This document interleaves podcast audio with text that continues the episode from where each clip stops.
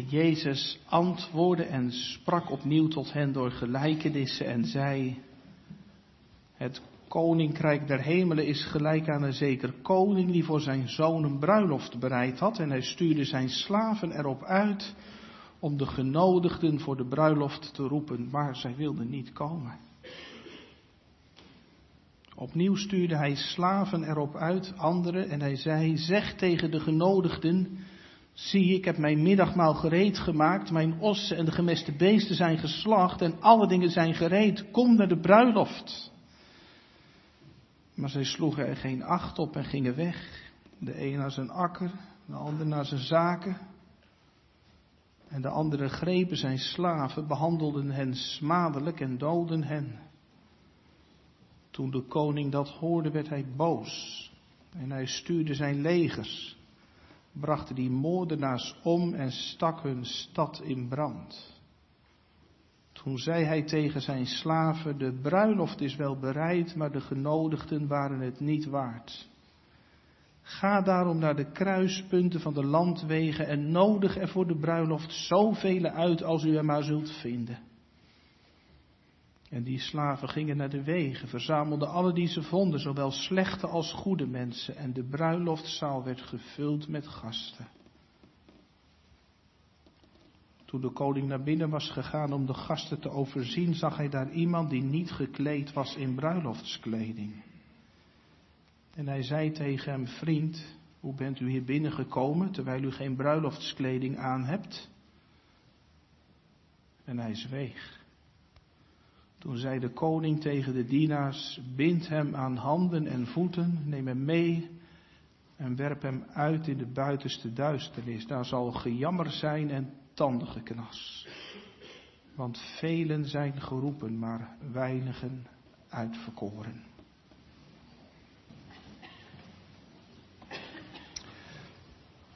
Jongens en meisjes, ik was eh, van de week de preek aan het voorbereiden en toen zat ik te denken, kan ik niet iets meenemen, de preekstoel op, om even aan het begin van de preek te laten zien wat bij de kern van de gelijkenis hoort uit Matthäus 22. Dat doen we heel af en toe in Woudenberg. Maar ja, wat, wat past er nou hè, bij Matthäus 22? Wat, wat zou ik nou mee kunnen nemen wat gaat over de kern van de gelijkenis? Een koninklijke bruiloft, ja, een kroon heb ik niet. Een troon ook niet, en een paleis ook niet, en een gouden koets ook niet. Iets met een bruiloft dan. Nou ja, de bruiloftstaart die is al heel lang op. Maar ineens dacht ik.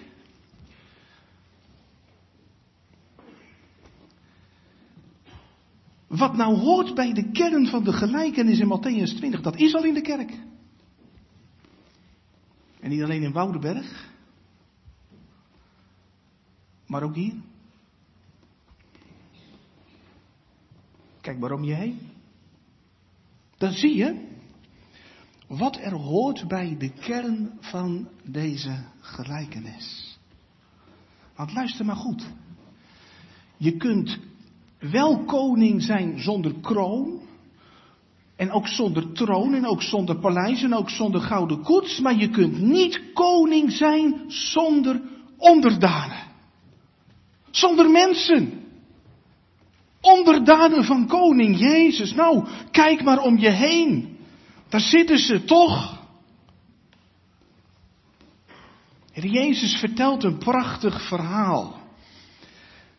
Maar toen ik er van de week mee bezig was, toen dacht ik, ja, maar dat prachtige verhaal heeft ook wel een keerzijde, want het is ook wel een aangrijpend verhaal, vol met geweld. Als deze gelijkenis verfilmd zou worden, dan zou er denk ik een disclaimer bij komen, niet geschikt voor, uh, nou ja, kinderen onder de 16 jaar of zo.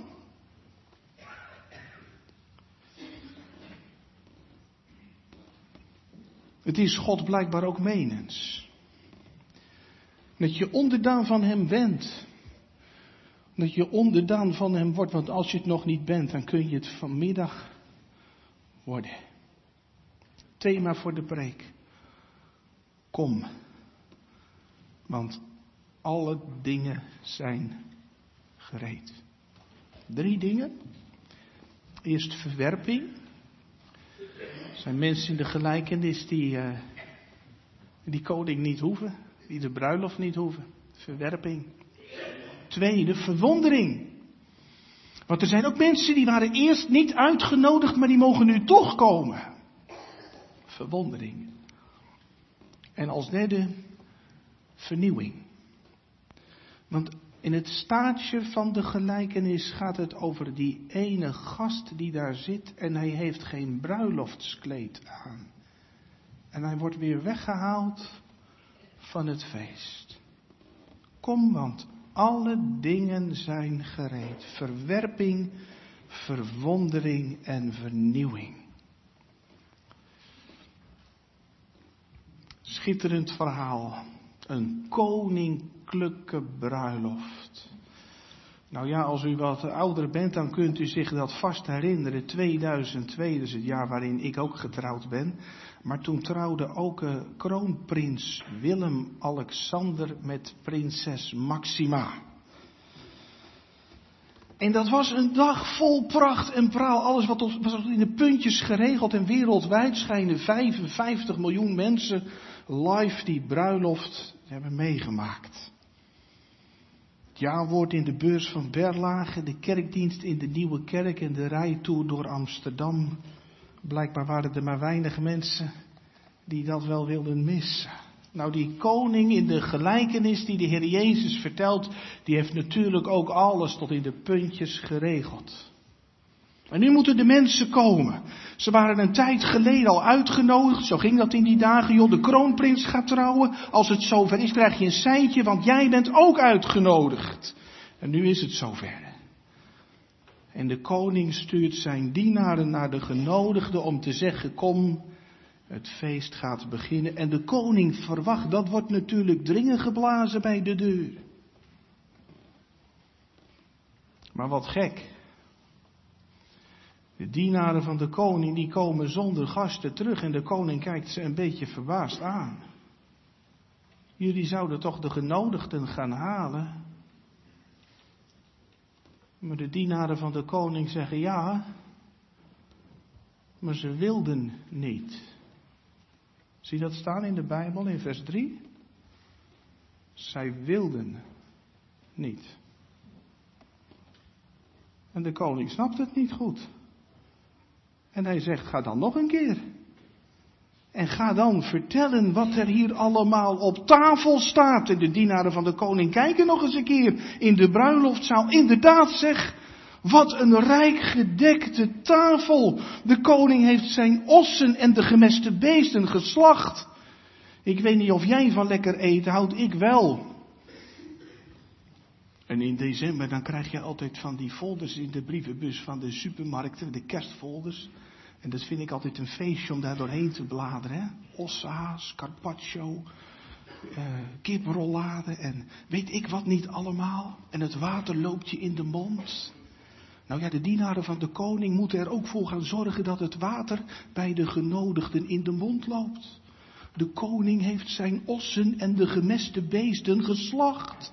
En dan moet je weten dat de mensen in die tijd echt niet elke dag vlees aten. Dat gebeurde alleen maar als er iets bijzonders te vieren was. Je kent wel de gelijkenis van de verloren zoon. Die jongen die heeft zijn vader op het hart getrapt en gezegd: Pa, ik wil geld, ik hoef geen pa niet. Ik wou dat je dood was. En dan is hij een paar jaar van huis. Maar dan breekt de dag aan dat hij terugkomt. En die vader is dolgelukkig. En die zegt, we gaan het gemeste kalf slachten. Maar laten we dan eten en drinken en vrolijk zijn. Want deze, mijn zoon, was dood en hij is weer levend geworden. Hij was verloren en is gevonden. Dat is de dag van zijn leven voor die vader. En daarom slacht hij het gemeste kalf.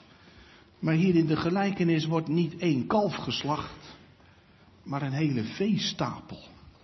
Ter ere van de bruiloft van zijn zoon heeft de koning alle koninklijke stallen leeggehaald. Wat een luxe, wat een overvloed. Maar wat vreemd. Zelfs nu halen de genodigden hun schouders op En de een gaat naar zijn akker en de ander gaat naar de handel. Werken en geld verdienen. Dat is toch raar? Maar het wordt nog gekker. Want andere genodigden worden agressief. Ze geven de dienaren van de koning klappen en ze slaan de postbodes van de koning dood. Om van het gezeur af te zijn. Als je daar even over nadenkt, dan zeg je, ja, dit is eigenlijk een heel onwerkelijk verhaal, want zo gaat het in het echt toch nooit. Het verhaal wat de Heer Jezus vertelt slaat eigenlijk niet echt ergens op. Maar weet je, het is wel echt. Als je even terugkijkt naar het slot van het vorige hoofdstuk, hoe kom je erachter wat de Heer Jezus eigenlijk met dit verhaal bedoelt? De Heer Jezus is in Jeruzalem aangekomen. Nog even en hij hangt aan het kruis. En in Matthäus 21, vers 46, daar lees ik dat de overpriesters en de fariseeën proberen om Jezus te grijpen. En het gaat in dit verhaal ook over hen. Want die koning in de gelijkenis, dat is natuurlijk de Heere God. Hij geeft een feestmaaltijd. Dat is het evangelie. God wil een feest houden met u. Ja, zo begon de wereld ook. Want een maaltijd in de Bijbel, dat is gemeenschap, dat is tijd met elkaar. En Adam en God wandelden in de hof samen. En er zat helemaal niets tussen die twee in. Totdat dat die, die zwarte dag aanbreekt dat Adam zegt ik stop ermee.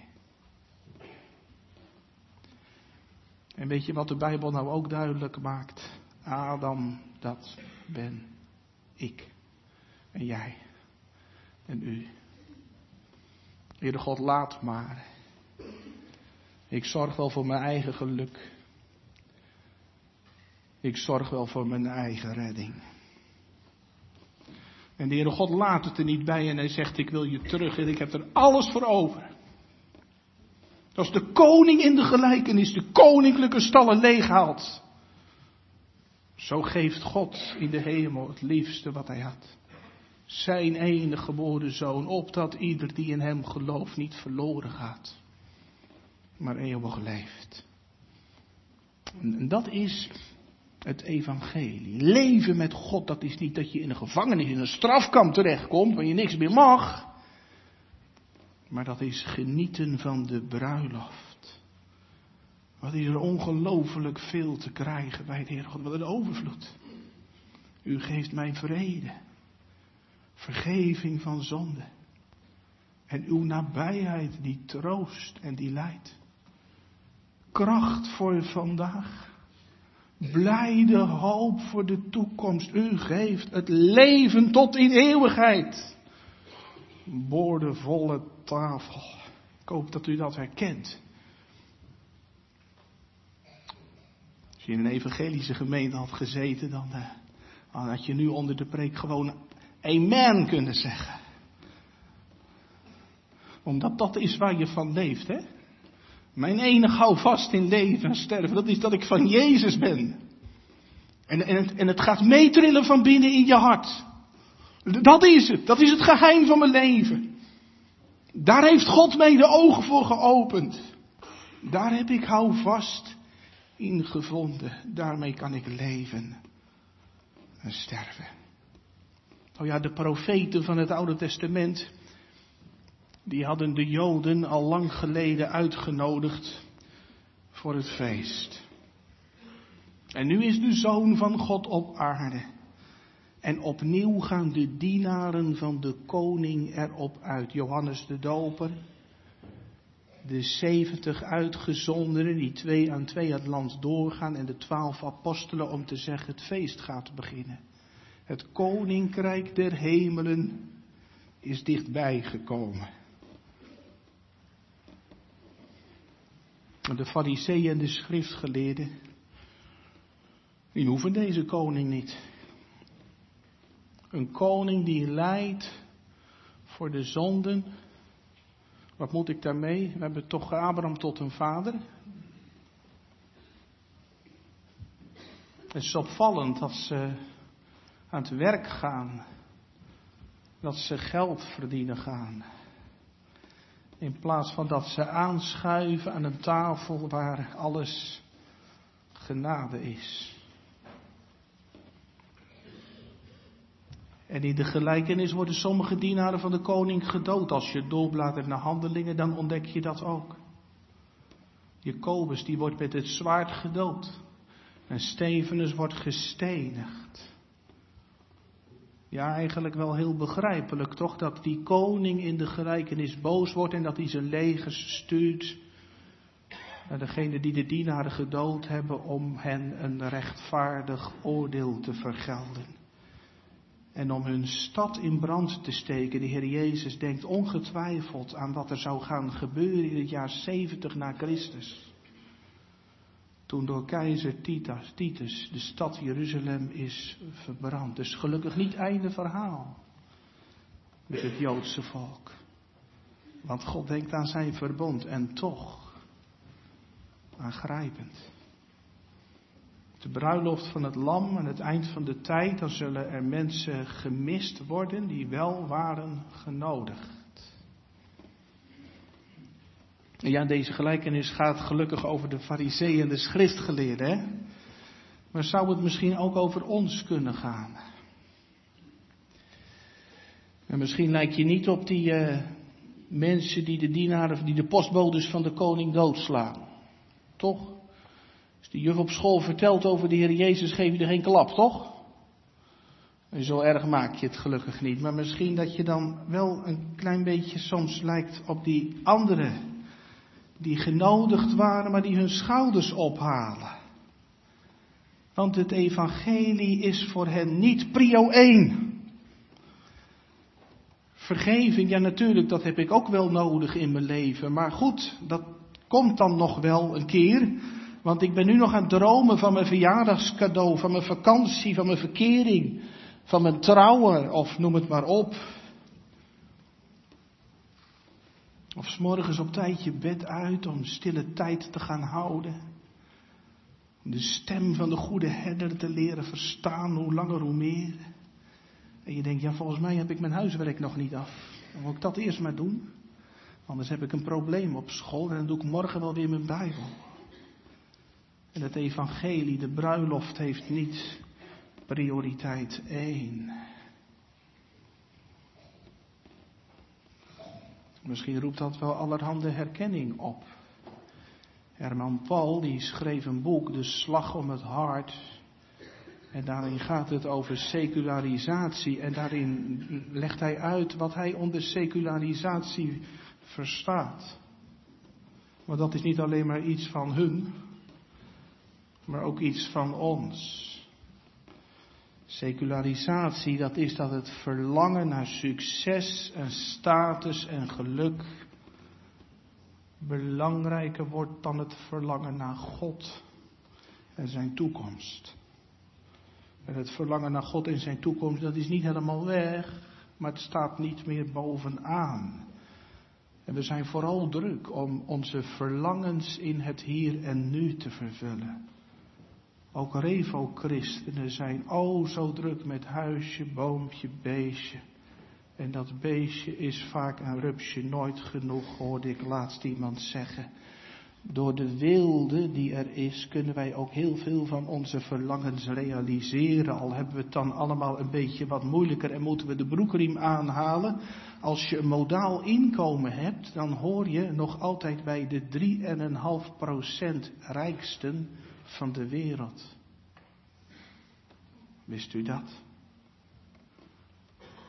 En u herkent dat toch ook wel dat verlangens heel erg besmettelijk zijn. Kijk, en dat zelf maar al te zien. Onze overburen hebben nieuwe kozijnen op de bovenverdieping. En dan in een fraai kleurtje. Dat zou ik ook wel willen. Of uh, ik heb een uh, nieuwe collega in Woudenberg van de HHK. En uh, ja, die heeft gezin, dat is ongeveer net zo groot als ons gezin. Die heeft een veel mooiere bus. Ik zag hem staan toen ik hierheen reed. Zou ik ook niet zoiets kunnen vinden. noem maar op. U kunt vast uw eigen voorbeelden aanvullen. Verlangens zijn ongelooflijk besmettelijk. Wat de een heeft, dat wil jij ook. En voor je het weet, ben je verblind. Want hoe je het ook wendt of keert. De Heer Jezus is de vervulling van al onze verlangens. U alleen kunt mijn hart vervullen. Dit is het eeuwige leven dat zij u kennen. Leven met God. Het doen van zijn wil. Dwaas, hè, dat we onze schouders ophalen. Als de Heer met dat machtige aanbod komt. Ik las een opmerking van Spurgeon. Die zegt, je weet pas hoe slecht een mens is als hem het evangelie wordt verkondigd.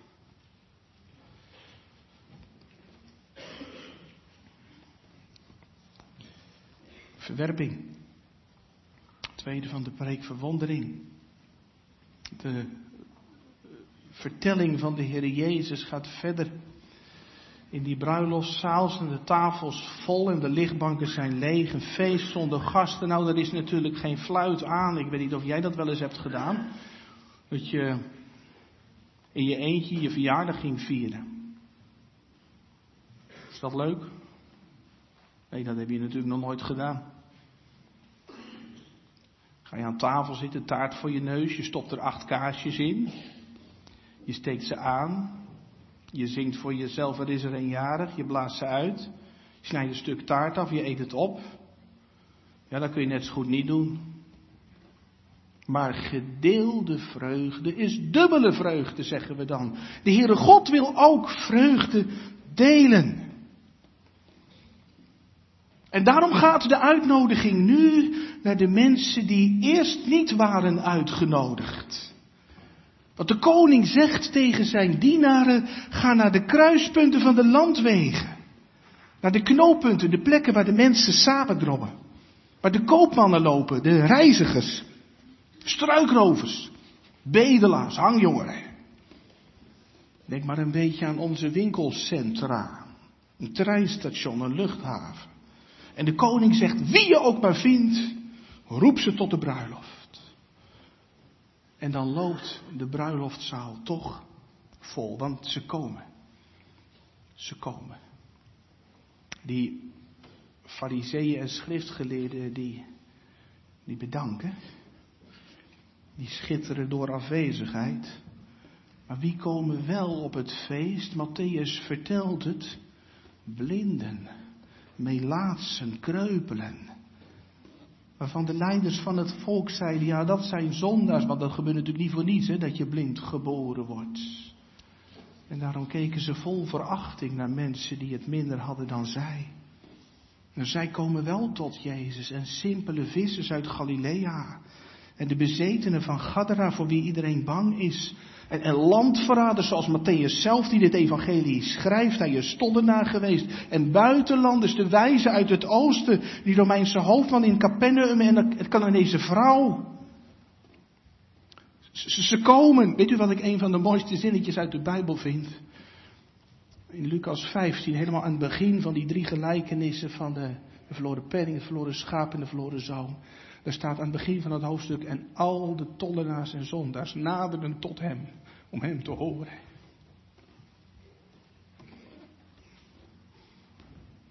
Dat is prachtig. Heilbegerige hoeren, een zoekende zondaars, die het om Jezus te doen is. Ze komen tot Jezus en ze zijn welkom. Want wie tot mij komt, zal ik geen zins uitwerpen. En als Israël dan de Messias verwerpt, dan gaat het evangelie naar de heidenen. Het zendingstijdperk breekt aan. Het evangelie gaat naar de uiterste einden van de aarde. En daarom is het ook in Nederland en in IJsselmuiden Grafhorst gekomen. En die Heer Jezus sluit niemand buiten en daarom mogen wij dat ook niet doen. Het is voor kerkgangers. Het evangelie is ook voor gameverslaafde jongeren. Voor een eh, corrupte zakenman. voor een criminele verslaafde, voor die Irakese vluchteling die bij u in de straat woont misschien. Wat voor haarkleur je ook hebt, hoe je leven ook is geweest. Roep ze tot de bruiloft. Als ik de heiland hoor preken, dan zie ik een poort wijd openstaan. En dan proef ik een hart dat onstuimig klopt van liefde voor een wereld verloren in schuld. En ga dan nog eens een keer om het hoekje kijken in de bruiloftzaal. En kijk eens naar die gezichten. Wat kijken ze verwonderd. Ik, hier, op het feest van de koning. Amazing grace. Dat is, dat is de grondtoon van een bijbels geloofsleven. Dat je het niet snapt. Dat God jou op het oog had. Bent u gekomen? En jij? sta je nog buiten? In Lucas 14, eh, Lucas 14 daar, daar vind je een gelijkenis die heel sterk op deze gelijkenis lijkt in Matthäus 22. En, en, en daar hoor ik de, de, de koning zeggen dat zijn dienaren de armen, de verminkte, de blinden, de kreupelen moeten halen. Niet alleen maar nodigen, maar dwing ze in te komen. En dat, dat, dat dwingen, die duw in de rug, dat, dat, dat vind je ook hier terug bij Matthäus. Ze moeten verzameld worden. Niet alleen maar een vrijblijvende uitnodiging, maar ja, doe er alles aan om ze binnen te krijgen. Dwing ze binnen te komen. Natuurlijk niet met een pistool, hè, maar met de dwang van de liefde. Dat kun je wel eh, begrijpen ook toch? Stel dat jij een arme bent. Je bent aan het bedelen op de kruispunten van de wegen. En dan krijg je een uitnodiging om uh, ja, aanwezig te zijn op een koninklijke bruiloft. Ja, maar dat kan ik niet betalen. Je hoeft niet te betalen. Ja, maar ik moet toch wel een goed cadeau hebben dan je mag komen zoals je bent. Maar ja, het zou je punt maar zijn. Ik moet toch meer dit. Ik moet toch wel berouw hebben over mijn zonde. En ik moet toch wel meer van dit en van dat doen en zo. En die dienaren maar zeggen, er is betaald, het is gratis, kom, koop en eet, zonder geld, zonder prijs, wijn en melk. Of je zou maar verminkt zijn. Je lichaam is toegetakeld. Ja, logisch dat je dan zegt, maar ik durf niet naar binnen te gaan. Ze zullen allemaal naar me kijken. Geen gezicht op zo'n deftig feest. Het zou je probleem maar zijn, hè? Dat je naar je leven kijkt en dat je zegt, misvormd. Door duizend zonden. Te slecht om zalig te worden. Hoe je nou horen wat ik er soms allemaal uitkraam. En wat ik ervan bak in mijn leven. En die dienaren maar zeggen, en toch ben je welkom, loop maar mee met mij. Of als je kreupel bent, blind. Hoe moet ik ooit op dat feest komen? Hoe kom ik daar? En dat die dienaren dan zeggen, geef mij maar een hand, blinde, dan wijs ik je de weg. Spring maar op mijn rug, kreupelen, ik til je wel op, ik breng je er. Misschien voel jij je kreupel. Je valt elke keer in dezelfde fout. Of je bent blind. Je bent helemaal op de verkeerde plek aan het zoeken naar geluk, naar vrede. Net als die verloren zoon in de gelijkenis. Gaat helemaal naar een ver land. Hij had helemaal niet zo ver hoeven gaan. Vrede is bij zijn vader. Misschien zoek jij het ook op totaal de verkeerde plek. En die dienaren, ja, de Heilige Geest wil ze gebruiken om je op het feest te brengen. De Heilige Geest is bezig om je binnen te leiden met al je bezwaren, om je de weg te wijzen naar Gods genadetroon. Weet je hoe de Heilige Geest dat doet? Vooral door die roep. Kom, Want alle dingen zijn gereed. Dat ken jij, hè? Dat zegt de dominee ook als, er, als het heilige avondmaal bediend gaat worden. Als alle stukjes brood dan gebroken zijn en de bekers met wijn zijn ingeschonken en het, eh, het kleed is van het brood afgehaald, dan zegt de dominee, kom, want alle dingen zijn gereed. En dat betekent dan niet alleen maar van, nou ja, we kunnen gaan beginnen. Maar kom, want alle dingen zijn gereed. Dan mag je denken aan dat ene woord uit de Bijbel. Dat woord wat de Heer Jezus sprak op het kruis. Het is volbracht. Kom, want alle dingen zijn gereed. Je hoeft niks mee te brengen.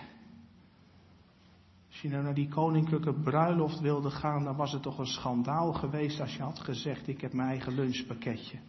En dat leg ik voor me op tafel, alsof die koning niet genoeg heeft om jouw maag te vullen. Alle dingen zijn gereed. Er hoeft niets bij van mij. Het is volbracht. Jezus, uw verzoenend sterven blijft het rustpunt van mijn hart.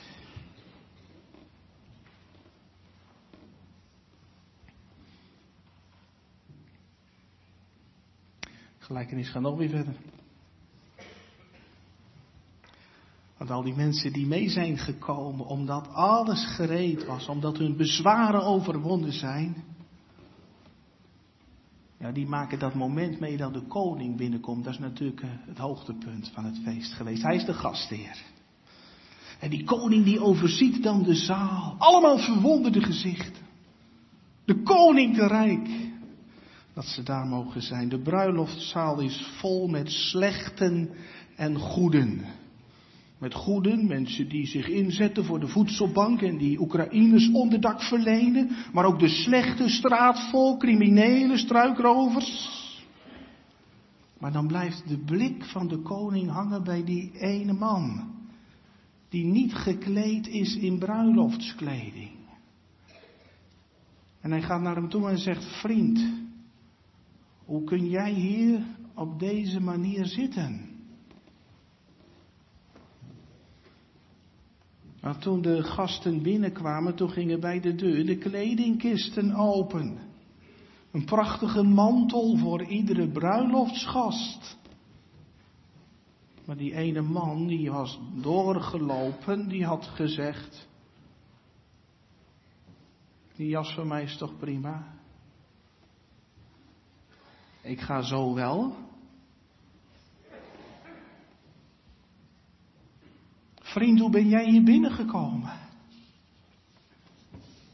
Je had een ander kleed kunnen krijgen. En dan heeft die man helemaal niets er tegen in te brengen. En dan staat er, en dat is heel aangrijpend, dat hij gebonden wordt aan handen en voeten. Kan zich niet verzetten. Het is een uh, rechtvaardig oordeel. En hij wordt in de buitenste duisternis geworpen, waar geween is, een tandengeknas. Een tandengeknas dat heeft iets van, uh, had ik maar. Had ik nou maar zo'n ander kleed aangepakt en aangetrokken. Gemeente, vindt u dan niet jammer eigenlijk dat die gelijkenis niet stopt hè, na vers 10? Dat had ik eigenlijk wel mooi gevonden. Dat is een machtig, een prachtig slotakkoord. Maar dat staartje van de gelijkenis, daar word ik een beetje onrustig van eigenlijk. Kan dat dan? Dat je binnen bent op de bruiloft en dat je toch nog weer verwijderd wordt? En ik heb uh, vanmorgen in die school- en kerkdienst gedacht, zal ik het weglaten? Ik daar wel over preken. Maar dat voelt niet eerlijk. Niet eerlijk tegenover God. Trouwens, is dat nou liefde? Als je niet gewaarschuwd wordt voor het verderf. Weet u, in de Bijbel kom je erachter, God toornt zo verschrikkelijk omdat hij zo hartstochtelijk lief heeft. Want Gods toorn is de keerzijde van Gods liefde. De Heer Jezus weet wat het is. De buitenste duisternis. Hij heeft het doorleden op Golgotha. Toen hij riep, mijn God, mijn God, waarom hebt u mij verlaten?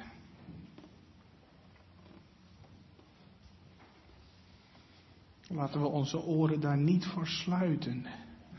Want wat wil de Heer Jezus nu op zo'n indringende manier duidelijk maken? Je mag komen zoals je bent. Maar God laat je niet blijven zoals je bent. En ik hoop dat u zegt, gelukkig maar. Gelukkig maar.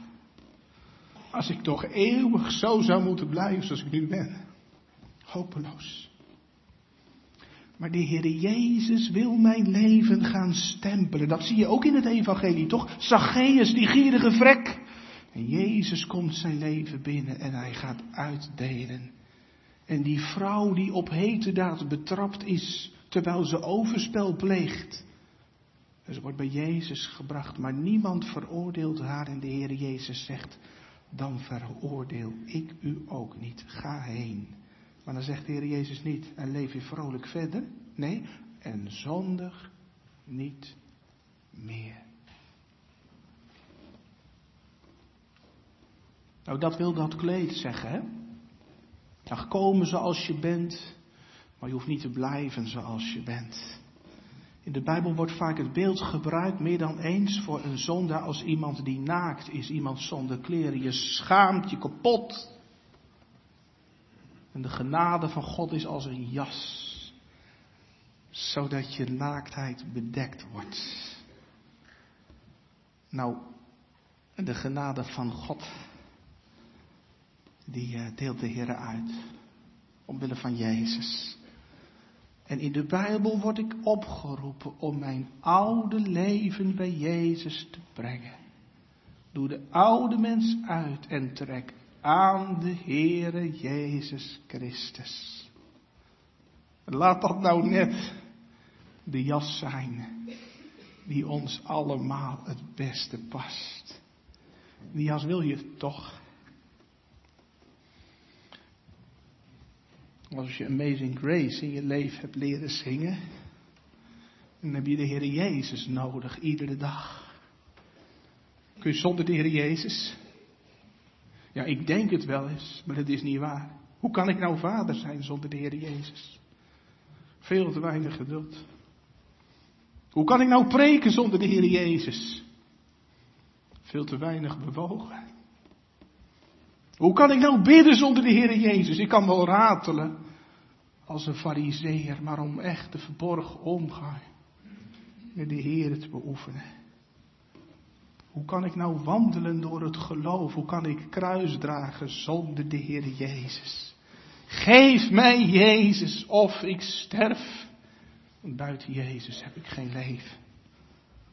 Dat is toch ook wat er in uw hart leeft, of niet?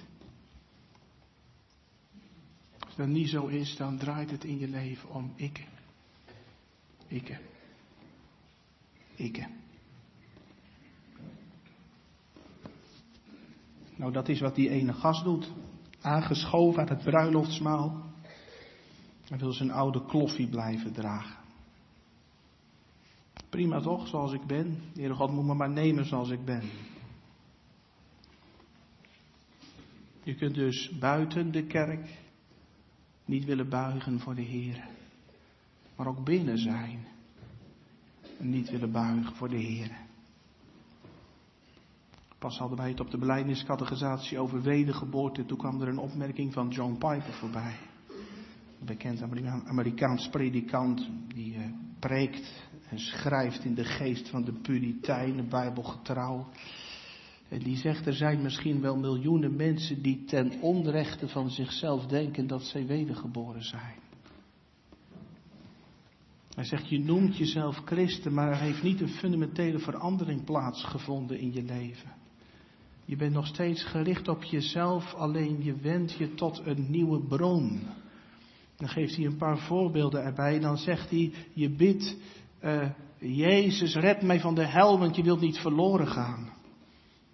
En je wilt graag geld verdienen. En je verwacht het niet alleen maar van dat jij zo hard werkt. En daarom bid je ook, Heer Jezus, zegen mijn werk. En je wil ook zielsgraag gezond blijven. En daarom bid je, Heer Jezus, geef mij gezondheid. Maar zegt Piper dan, geluk en gezondheid en voorspoed en welvaart, dat willen onchristelijke mensen ook. Als dat alles is in je leven, als die verlangens alleen je leven stempelen, als je alleen daarvoor naar God gaat, dat is geen wedergeboorte. Want het draait nog steeds om jezelf, om je eigen verlangens en behoeften. Ook al bid je tot God en dan zegt hij, eigenlijk eet je dezelfde maaltijd, alleen je hebt een andere kok. Geldt dat van u? Leven met God, dat is dat het niet meer draait om mij, maar om Hem. Vandaar die indringende waarschuwing door deze gelijkenis. Als de Heer Jezus je priester is, die je schuld betaalt, dan is Hij ook je koning, die je leven regeert. En die je leven zo in gaat richten dat het niet meer draait om ikke, maar om Hem. Want velen zijn geroepen, weinigen uitverkoren. Staat dan aan het slot van de gelijkenis. Dat is een beetje zo'n zinnetje waar mensen nog wel eens mee aan de haal gaan, hè? Dat is gevaarlijk, altijd gevaarlijk, als je een tekst losmaakt uit zijn verband. En dan maak je er iets van waar je heel onzeker van kunt worden. Je kunt wel denken dat je binnen bent, maar goed, straks kan toch blijken dat je er buiten valt, omdat je niet uitverkoren was. En je kunt het eigenlijk nooit weten, levenslang onzekerheid. En God krijgt nog de schuld ook, want ik was niet uitverkoren. Nee, het staat hier juist tot verwondering van hen die daar aan zitten. Als je gekomen bent op die bruiloft zit, dan heb je geen enkele reden om op je borst te kloppen. Dan heb je dat alleen maar te danken aan de verdiensten van de Heer Jezus Christus alleen. Je hoeft je niet af te vragen, hoor ik wel bij de uitverkorenen? De gelijkenis tekent de uitverkorenen. Dat zijn mensen die de roep van de dienaren van de koning hebben verstaan. Kom tot de bruiloft die een oude leven spuugzat zijn en de Heer Jezus Christus nodig hebben. En die zeggen, Jezus alleen. En Jezus helemaal. En daarom wordt hij u verkondigd. Keer op keer. Jezus Christus. En die gekruisigd. Die in de buitenste duisternis wilde hangen. Om u binnen te halen op de bruiloft van het lam. Kom tot de bruiloft. Proef de liefde van uw zaligmaker. Zie de bewogenheid in de tranen die hij ook over Jeruzalem huilt. Op de Haamstede-conferentie hoorde ik post terug een lezing waarin het over Augustinus ging. En de lector sloot af met een citaat en ik heb het later nog een keer opgezocht. Augustinus zegt op een keer tegen de gemeente. Als ik gewaarschuwd heb, dan kan ik zeggen dat ik mijn plicht heb gedaan. En u moet maar letten op het gevaar dat u loopt. Maar wat wens ik? Wat verlang ik? Waarom preek ik? Met welke andere bedoeling dan deze, zegt Augustinus. Dat wij eens allen samen met Christus mogen leven. En dan zegt Augustinus, als u niet geluisterd hebt en ik wel gepreekt, dan zal ik tenminste mijn eigen ziel redden. Maar zegt Augustinus tegen de gemeente, ik wil niet zalig worden zonder u. Heerlijk als je als opvoeder, als ambtsdrager, door de liefde van Christus gedrongen wordt. Als christen op de weg die je gaat en de roep doorgeeft. Alle dingen zijn gereed. Kom tot de bruiloft. Kom tot het feest. Want Jezus wacht op je. Amen.